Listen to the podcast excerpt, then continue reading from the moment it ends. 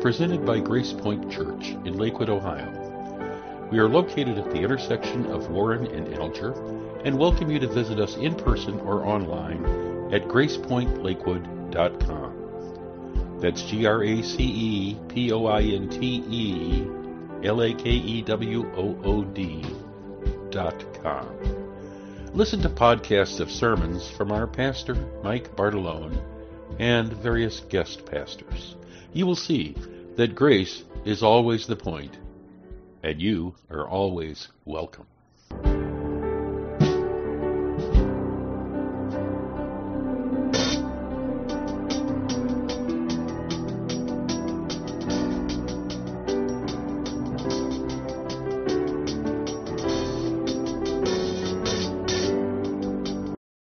Okay, today I'd like to talk to you a little bit about. I have a well, I have an appetizer, and then I have a sermon.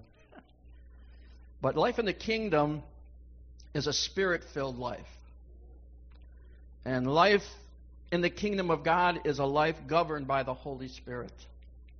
You know, when John the Baptist introduced Jesus, he made the statement, "I indeed baptize you with water unto repentance."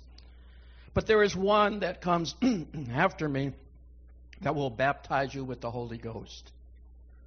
See, in the Old Covenant, we were governed by rules, but in the New Covenant, we're only governed by the Holy Spirit. And He lives within us. He said He'll guide us, He'll teach us everything we need to know as we go along this route, amen, of growth and understanding. And in the book of Exodus, 50 days after the children of Israel left Egypt, delivered by the blood of the spotless lamb, they were at the foot of Mount Sinai, and God gave them the law.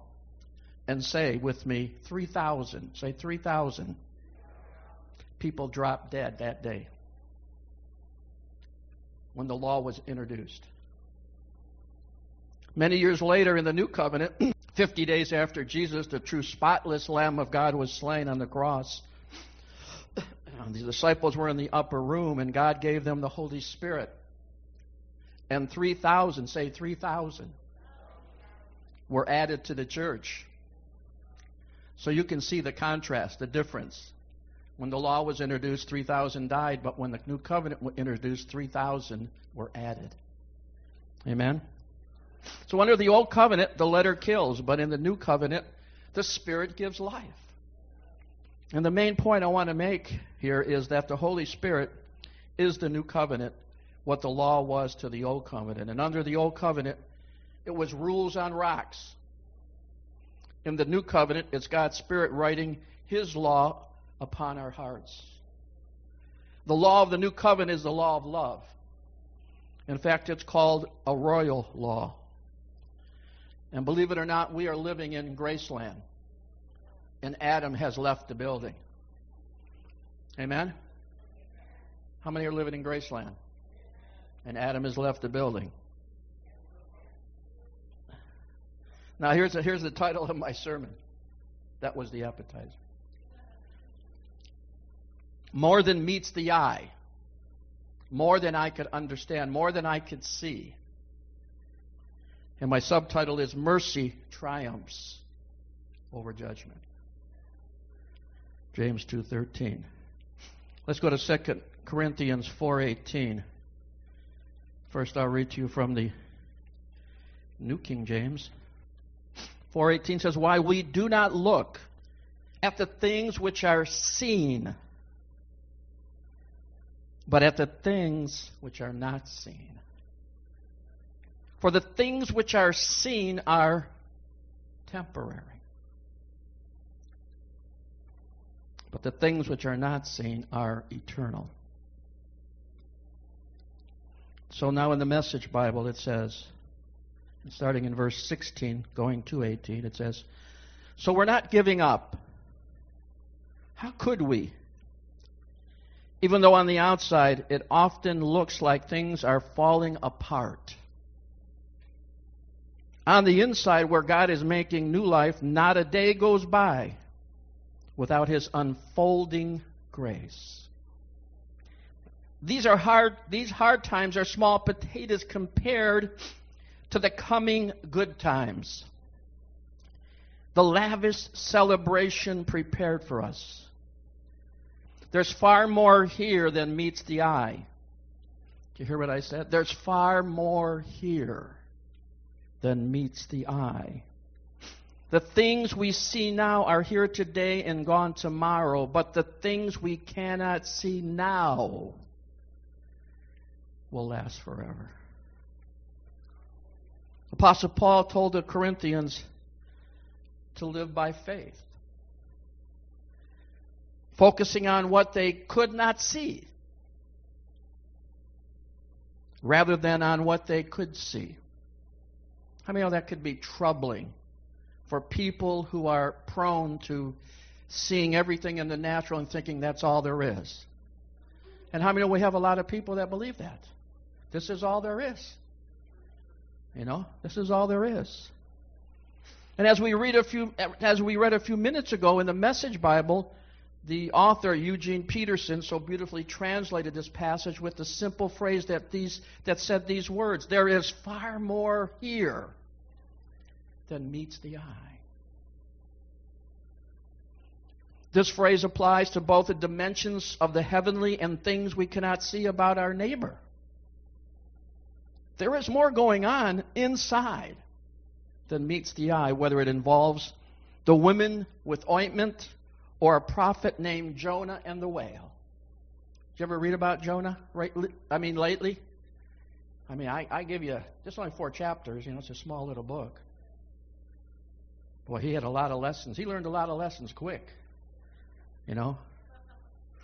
But let's also consider this famous and misunderstood passage in Isaiah 55. Let's go to Isaiah 55. Okay, verse 8. For my thoughts are not your thoughts, nor are your ways my ways, says the Lord. Amen? I mean, most understand this passage as God is wiser than us. And He knows things we don't know. And therefore, we don't need to seek to understand everything. Simply trust, as it says in Proverbs 3 5, trust in the Lord with all your heart and lean not upon your own understanding. That's not easy either. Why does he keep telling us stuff that's so difficult? yes, always accept that Father knows best. I mean, it sounds like good advice to me. How about you? Yet that's not what is really happening here in this verse. But let's start in verse 7. It says, Let the wicked forsake his way and the unrighteous man his thoughts. And let him return to the Lord, and he will have mercy on him and to our God, and he will abundantly pardon. Amen. I mean, how they try to make life work. On, I mean, when we're, when we're trying to make life work on our own efforts, it doesn't work. You know, that's why I say when people, if people want the law, I say go on ahead and let me know in a couple of years how that's working for you.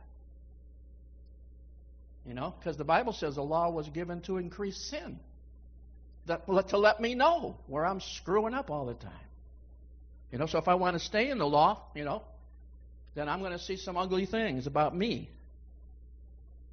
And the unrighteous, their thoughts are strongholds you have built up in your mind.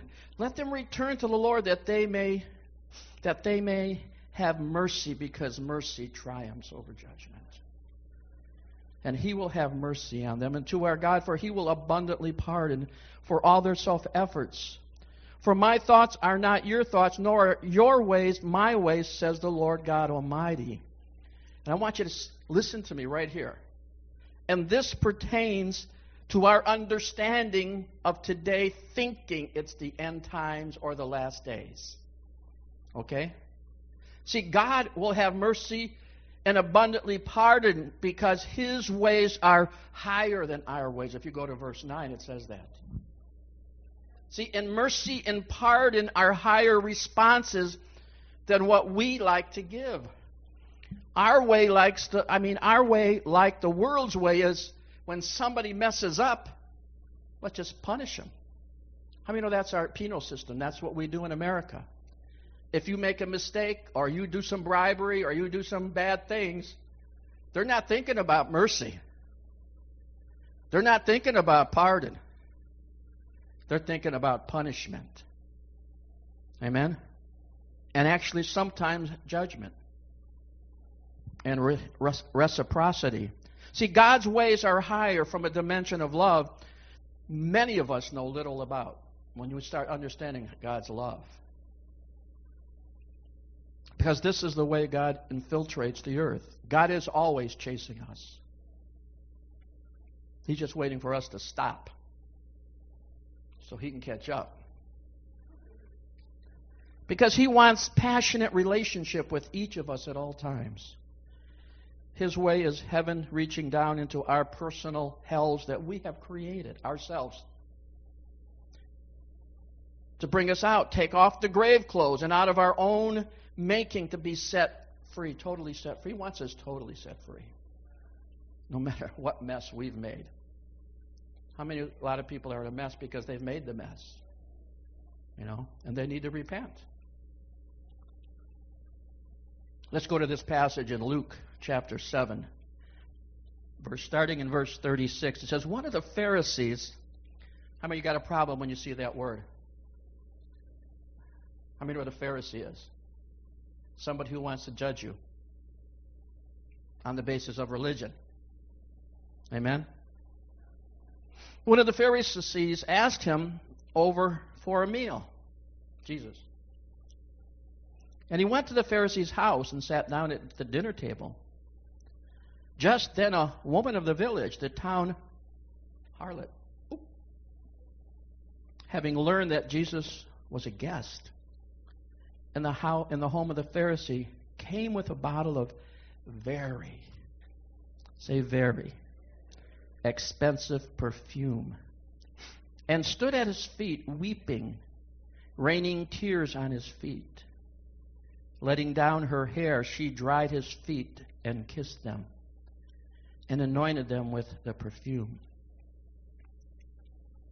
When the Pharisee who had invited him saw this, he said to himself, If this man was a prophet, I thought he was, he would have known what kind of woman this is who is falling all over him. Jesus said to him, Simon, I have something to tell you. okay, tell me. Two men were in debt to a banker. One owed 500 silver pieces, the other 50. Neither of them could pay up, and so the banker canceled both debts. Debts. Debts. Debts. Which of the two would be more grateful? That's right, said Jesus. Then turning to the woman, but speaking to Simon, he says, Do you see this woman? I came to your home and you provided me no water for my feet, but she rained tears on my feet and dried them with her hair. She gave me no greeting, but from the time I arrived, she hasn't quit kissing my feet. You provided nothing for refreshing, for freshing, for freshing me up, but she has soothed my feet with perfume. Impressive, isn't it? She was forgiven many, many, many sins and so she is very, very grateful. If the forgiveness is minimal, the gratitude is minimal.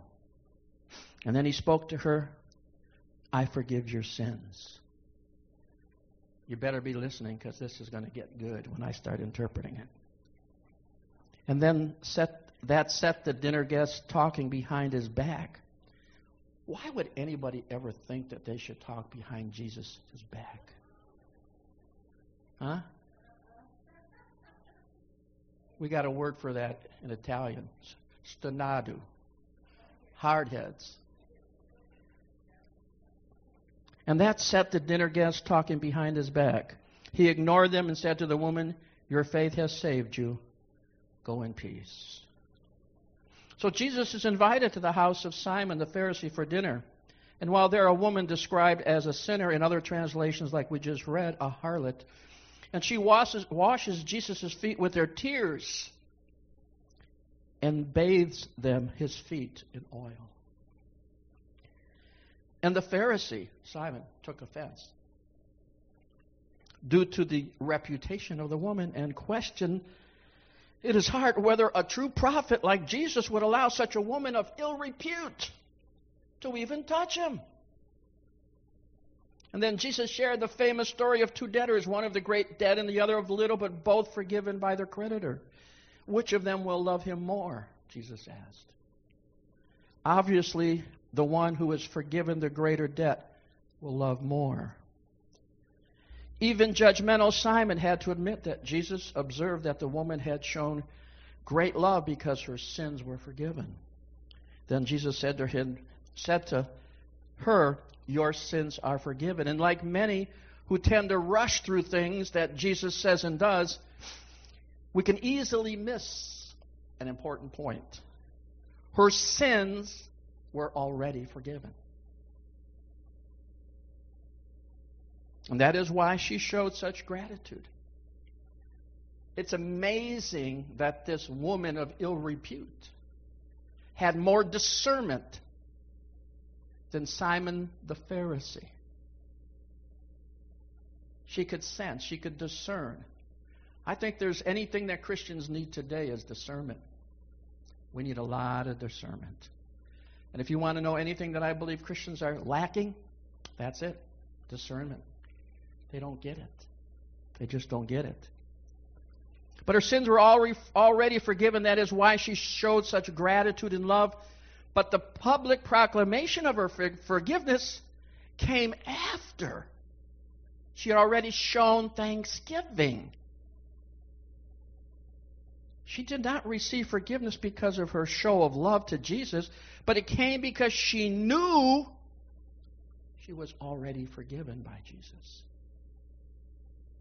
That speaks volumes.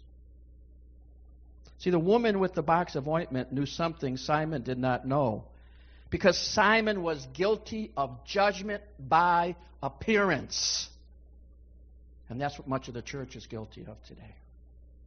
We're guilty of judgment by appearance. When I saw the movie Jesus Revolution, that's something that really, really resonated in my heart of how many of those drug addicts came to Jesus and nobody said a word. They weren't judged, they were just welcomed home to the Father's heart.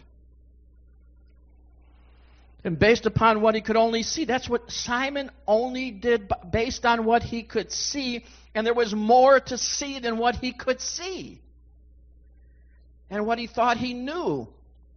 He saw a sinful woman, perhaps a prostitute, whom he knew by reputation. And Jesus saw a forgiven woman and inter, inter, inter, interpreted her love as an admission that she saw it too. Simon's ways are like many today.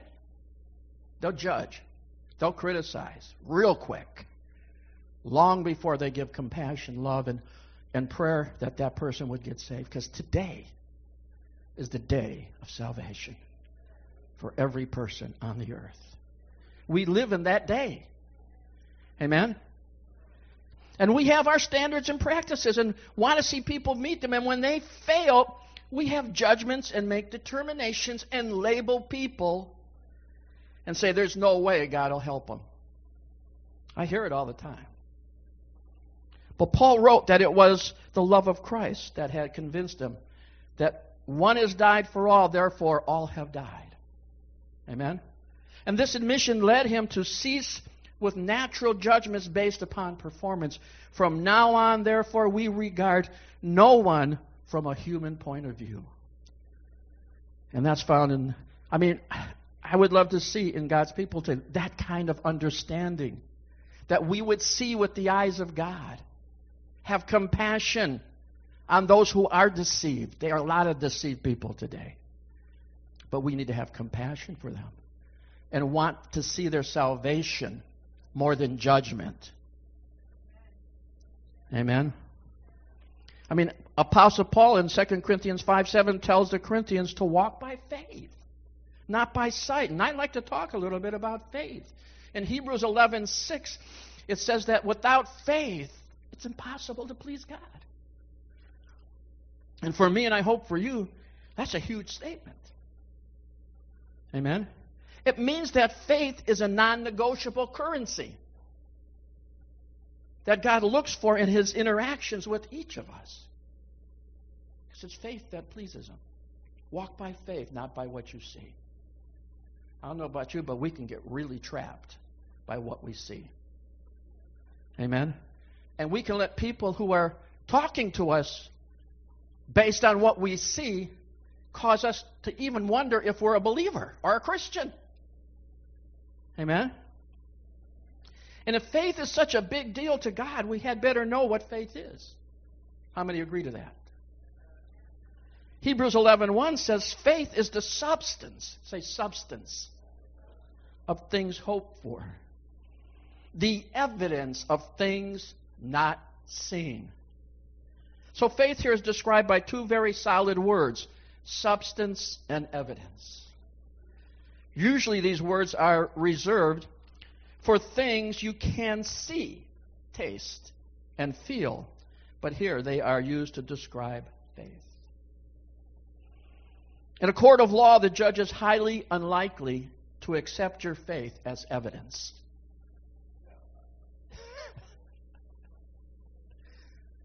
but God has a different standard.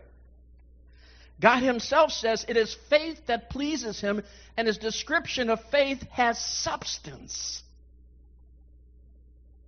Substance is the new covenant, while the shadow is the old covenant. I was re- recently asked by a group of people from another dom- denomination if we're in the last days. To which I replied, it all depends on which glasses you are wearing. Old covenant glasses, that would include glasses with one lens being anything in the old covenant, and the other lens would be mixture, anything you want to put in there. One day old, one day new. One day old, one day new. One day, it all depends on what you find and what you need and what you want to see and what you don't want to see. Because you're walking by sight, but not by faith. Or having the glasses that the scriptures speak about in Romans or Galatians and Hebrews. Pure new covenant classes. Because in my world, this is my world, the last days is not in our future, they are behind us. And for me, I don't know about for you, but that's good news.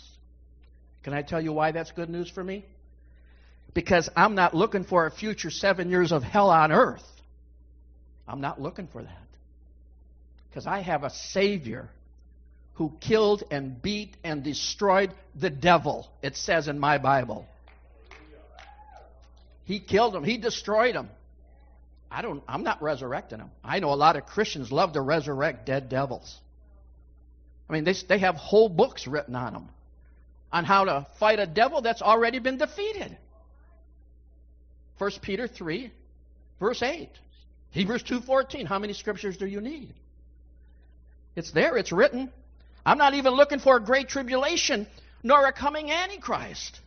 Instead of being the end of the world, it's rather the end of the old covenant age. Instead of being the last days of a global situation, it's the last days of a mosaic economy. And someone recently asked me if I thought we were getting closer to the last days, to which I replied, I think we're getting further and further away from the last days. And I think we must lose our last days mentality and get a new day mentality. The church needs to get, get with it based on what's written in the new covenant. Don't mix it. If you've got glasses that are half, half old and half new, throw them away. Get new glasses. Get new covenant glasses. Amen? Now, that may be a shock to many today in our world because of preconceived ideas and some people's BS their belief system. They've been taught. I was taught. But I was untaught. I unlearned. I stopped going to the old covenant for my source. I stayed in the new covenant until I got it. And then I was able to go back and look for jewels and gems of seeing Jesus in the old covenant. But until I stopped looking for other things, I couldn't see it. I was blind. Let's go to Hebrews chapter 1, verses 1 through 2. It says, God, who at various times and in various ways spoke in times past to the fathers by the prophets, has in these last days spoken to us how? By his Son, whom he has appointed heir of all things, through whom also he made the worlds. And I would ask you just to go ahead and read the rest of the chapter at some point. But the writer of the book of Hebrews called his day, the writer, who was a first century writer. First century writer, the author. He says these are the last days. How many know we're, oh, we're not in the first century anymore? what century are you in, Glenn? 21st century. So we've, we've sort of got away from that first century book. But the whole book of Hebrews is not about the last days of a global situation, it's about the last days of an old covenant. Your Bible is very covenantal, not cosmic. The book of Revelation is the revelation of Jesus Christ. It's not about an end time prophecy. If you're looking for end time prophecies, you'll find it. You can see it. And the enemy will love to help you see it. But I'm not looking for that. I'm looking for Jesus. Notice that these verses that I just read to you use that word God, who in various times and various ways has spoken to us in times past, has, has, has, a word used that means past tense. He did not say God is going to. He said God has, and He has called His day the last days. So the writer of the book of Hebrews believed he was living in the last days. There's a lot of controversy among theologians and religious people on who wrote the book of Hebrews. I'm convinced it was Paul. But there's a lot of people who don't believe that. But that's okay. I can get I'm okay with it. Also there was another book the book of Acts, when Peter, who stood up after the Holy Ghost was poured out and said, Peter declared, This is that. This is that. He did not say, This is what is going to come when some great revival breaks out in the United States or in the world. He said, what was occurring right here in the upper room 2,000 years ago was the fulfillment of the words of the prophet Joel. That in the biblical last days, God would pour out his spirit on all flesh. See, the problem that exists is in our BS, our belief system, what we believe, what we see, what we're looking for because we think in terms of cosmic upheavals. The world is falling apart all around us. So that means we're in the last days. No, we're not. We're just in troubled times. Jesus says, "In the world there will you will have trouble." But don't worry about it. I have overcome the world. Don't be so concerned. I've already I'm an overcomer.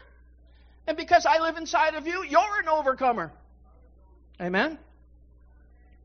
See, the problem exists in our thinking. And we miss the prophetic language. He, Joseph in his dream from God, was talking about stars in the sky, or he wasn't talking when jo- Joseph gave the dream to his, his family and his, his father and his brothers. He wasn't talking about stars in the sky or the moon above. He was talking about the covenant people of natural Israel, and it was about to be the end for this nation who had rejected their King Messiah, Jesus Christ. And these things were written for our examples. It says in Corinthians, Amen? And it was the final days of Jewish polity. I mean, what polity is? Anybody? Government. Government. Jewish rule. See, the apostate Jews were about to miss the kingdom being offered to them. The wind of the Holy Spirit was now blowing, and he was shaking the now dead fig tree, which is also symbolic of natural Israel. And this all happened 40 years after, and it was written in Acts 2. The book of Revelation describes that under the operation of the fifth trumpet, an army that had the appearance of locusts in Revelation 9 3 through 7 was fulfilled in the first century. And on that day of Pentecost, the wind of the Holy Spirit blew away the natural kingdom, and the same wind would give birth to a spiritual kingdom that would include both Jew and Gentile. For there is no other name given under heaven whereby men must be saved. Acts 4:12. There's only one name.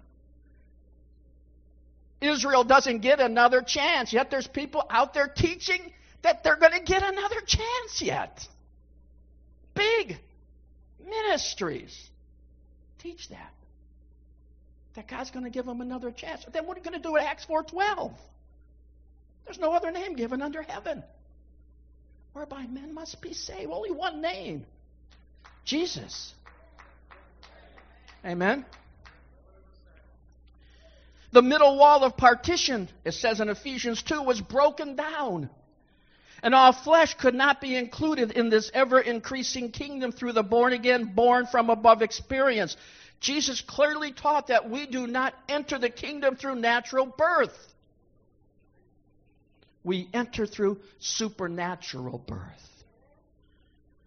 Yes, in that upper room on the first Pentecost the kingdom came with power. And the kingdom is the Holy Ghost, and now the Holy Ghost is still being poured out even today in God's people. Amen? And the Holy Ghost lives inside of us. He's always there.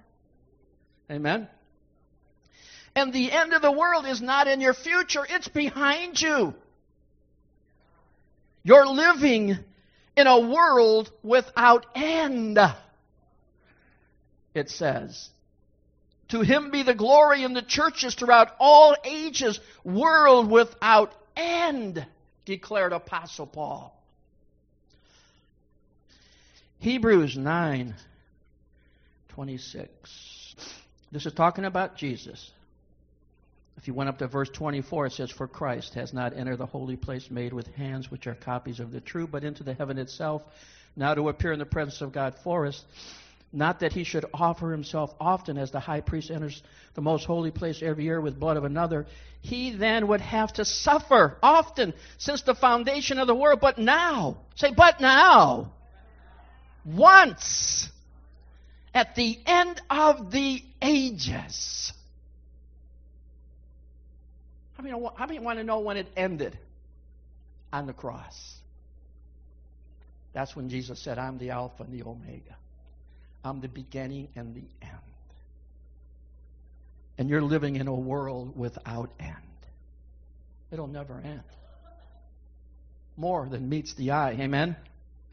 And he has appeared to put away sin by the sacrifice of himself we are at the end of the ages, which was the law. It's done.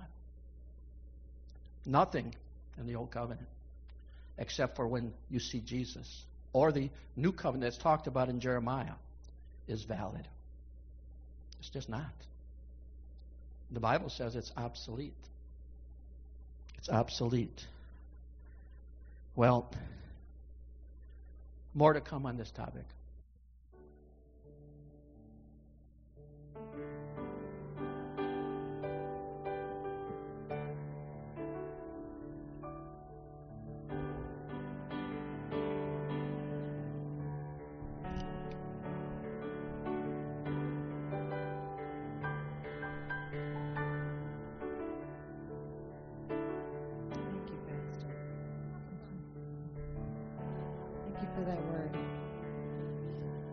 encouraging.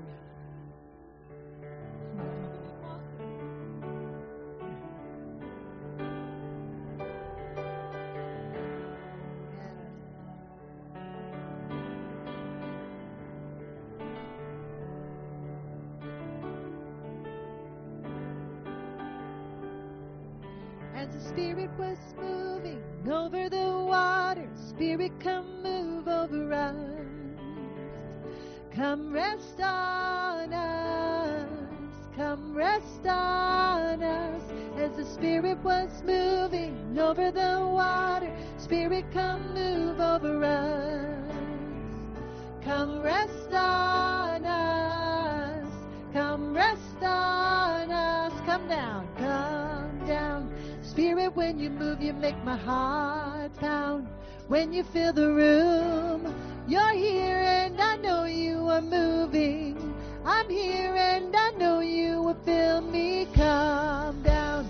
Spirit, when you move, you make my heart pound. When you fill the room, you're here and I know you will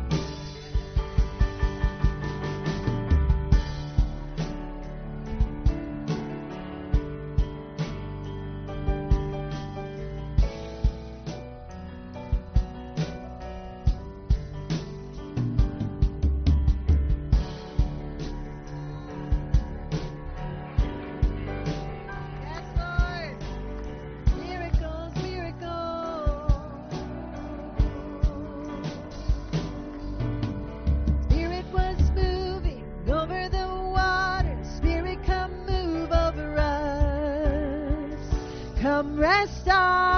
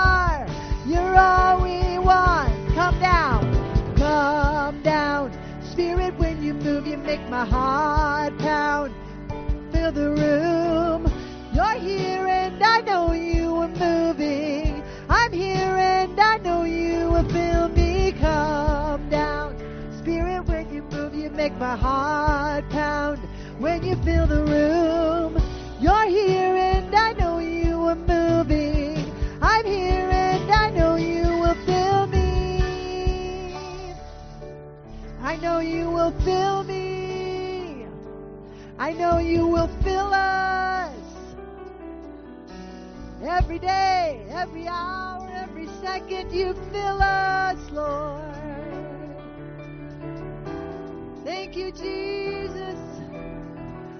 I just want to thank you, Lord.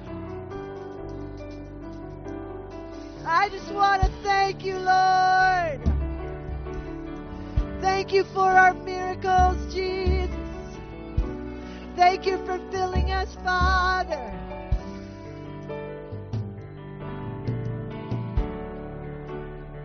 You are worthy. You are mighty. We live and move and have our being, Lord. Holy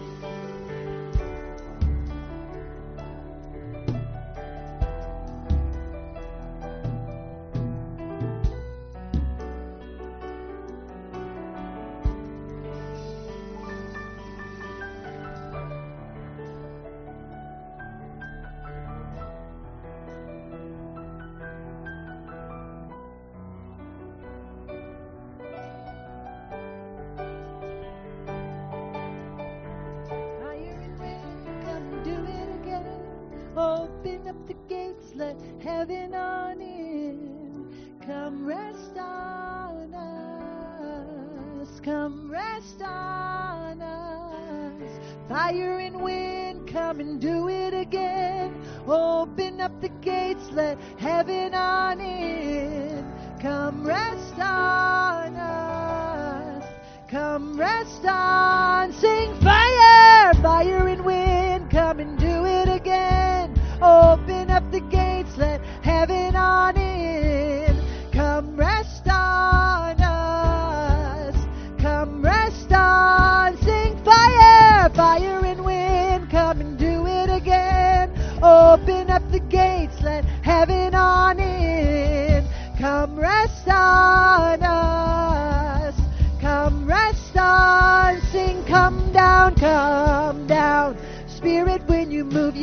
heart pound. When you fill the room, you're here and I know you are moving. I'm here and I know you will fill me. Come down. Spirit, when you move, you make my heart pound. When you fill the room, you're here and I know you are moving. I'm here and I know you will fill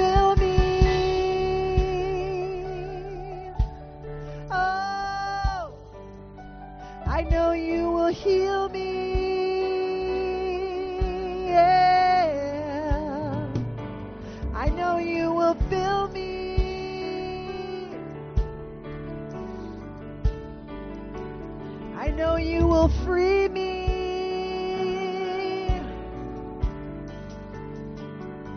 I know you will break those chains in my life.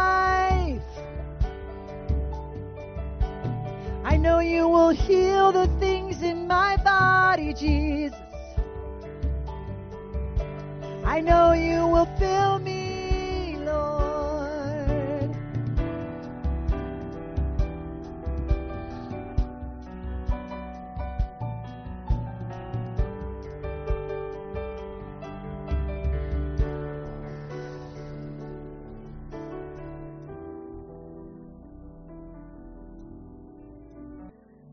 Thank God for the Holy Spirit. Thank God for the promise. Thank God for the comforter, the teacher. It says, I want to finish something in what Mike said in Hebrews 7 6. It says, But now Jesus has obtained a more excellent ministry, inasmuch as he is the, also the mediator of a better covenant, which was established on better promises. For if the first covenant had been faultless, then no place would have been sought for a second covenant. Then he says in verse 12, For I will be merciful to their unrighteousness and their sins and their lawless deeds I will remember no more. In that, he says, verse 13, a new covenant Jesus has made the first obsolete. He has fulfilled that first covenant. He's made the made the one the new the old obsolete, which means out of date.